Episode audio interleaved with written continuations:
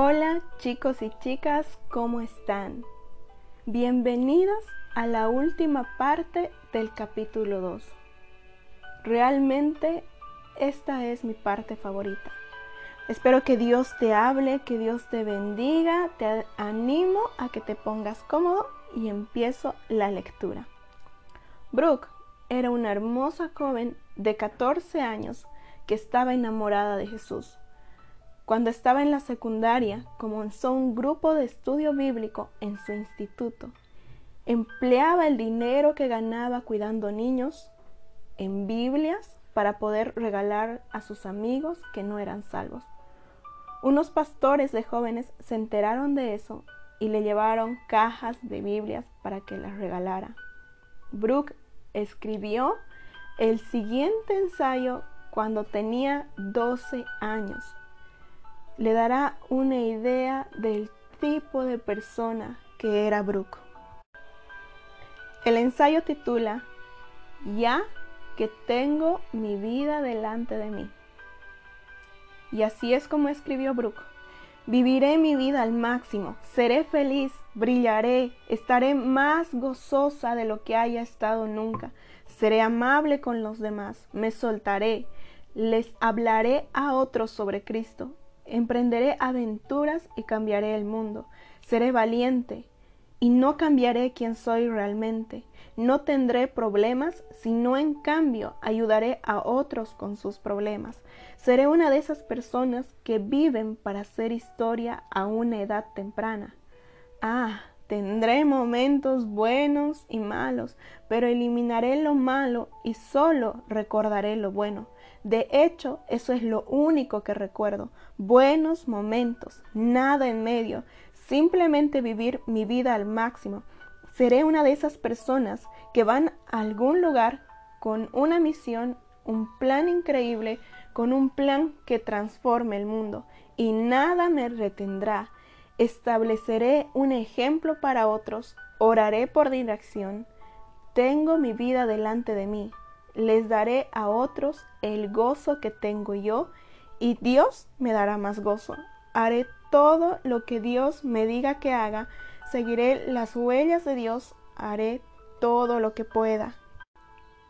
Durante su primer año en secundaria, Brooke sufrió un accidente, un accidente de tránsito mientras se dirigía al cine.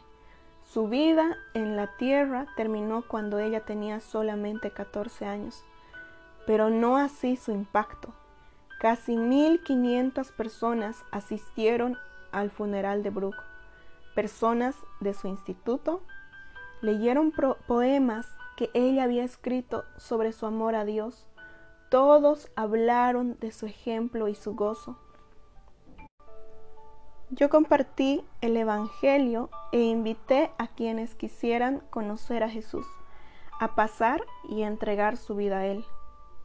Debió haber habido al menos 200 alumnos arrodillándose enfrente de la iglesia orando para recibir salvación. Los que eran apoyo regalaron una Biblia a cada uno de ellos. Eran Biblias que Brooke había guardado en su garaje, esperando regalarlas a todos sus amigos que no eran salvos. En un día, Brooke guió a más personas al Señor que la mayoría. En sus breves 14 años en la tierra, Brooke fue fiel a Cristo. Su corta vida no fue desperdiciada. Las palabras de su ensayo parecen proféticas. Seré una de esas personas que viven para hacer historia a una edad temprana. Todos nos hemos sorprendido al oír o ver a alguien a quien conocemos abandonar esta vida. Aún mientras esté leyendo esto, probablemente haya rostros o nombres que vengan al pensamiento. Es bueno pensar en esas personas, en su vida, y también es bueno pensar en la muerte. Como escribió el autor de Eclesiastés, vale más un funeral que una fiesta, pues la muerte es el fin de todo hombre y los que viven debieran tenerlo presente. Las historias de personas que murieron después de haber vivido vidas entregadas son historias con finales felices. Tristemente, muchas personas mueren mientras viven su vida de forma egoísta.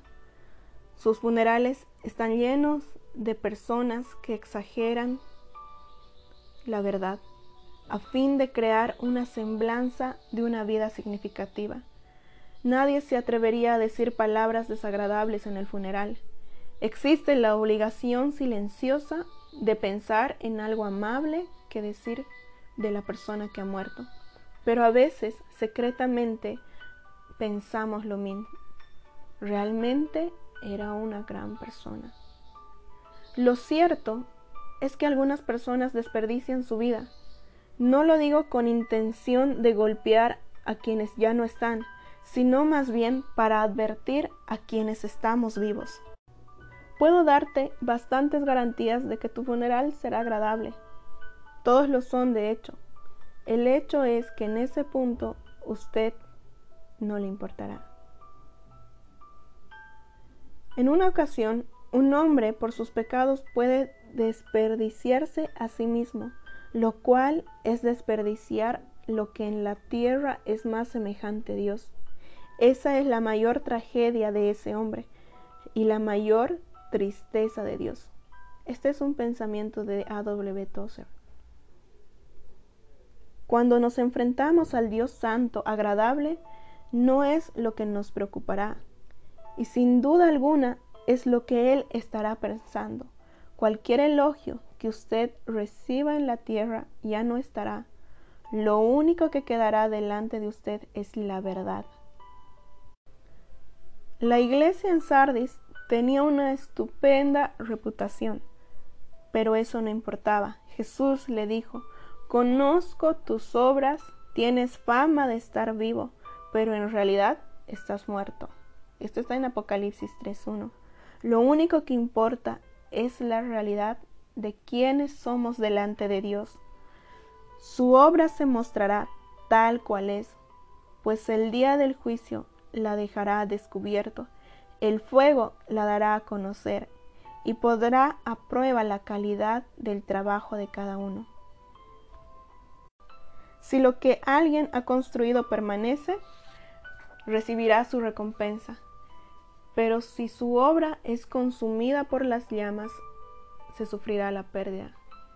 Será salvo, pero no como quien pasa por el fuego. Esto está en Primera de Corintios 3, del 13 al 15. Quizás esto suene duro, pero las palabras duras y la amorosa, ¿verdad? Con frecuencia van de la mano. Creo que es fácil oír una historia como la de Brooke y sencillamente seguir adelante, sin reconocer que igualmente podría ser usted o yo o tu hermano o mi esposa cuya vida terminase de repente.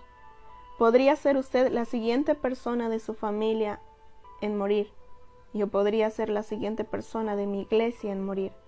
Tenemos que comprenderlo tenemos que creerlo bastante para que cambie nuestro modo de vivir.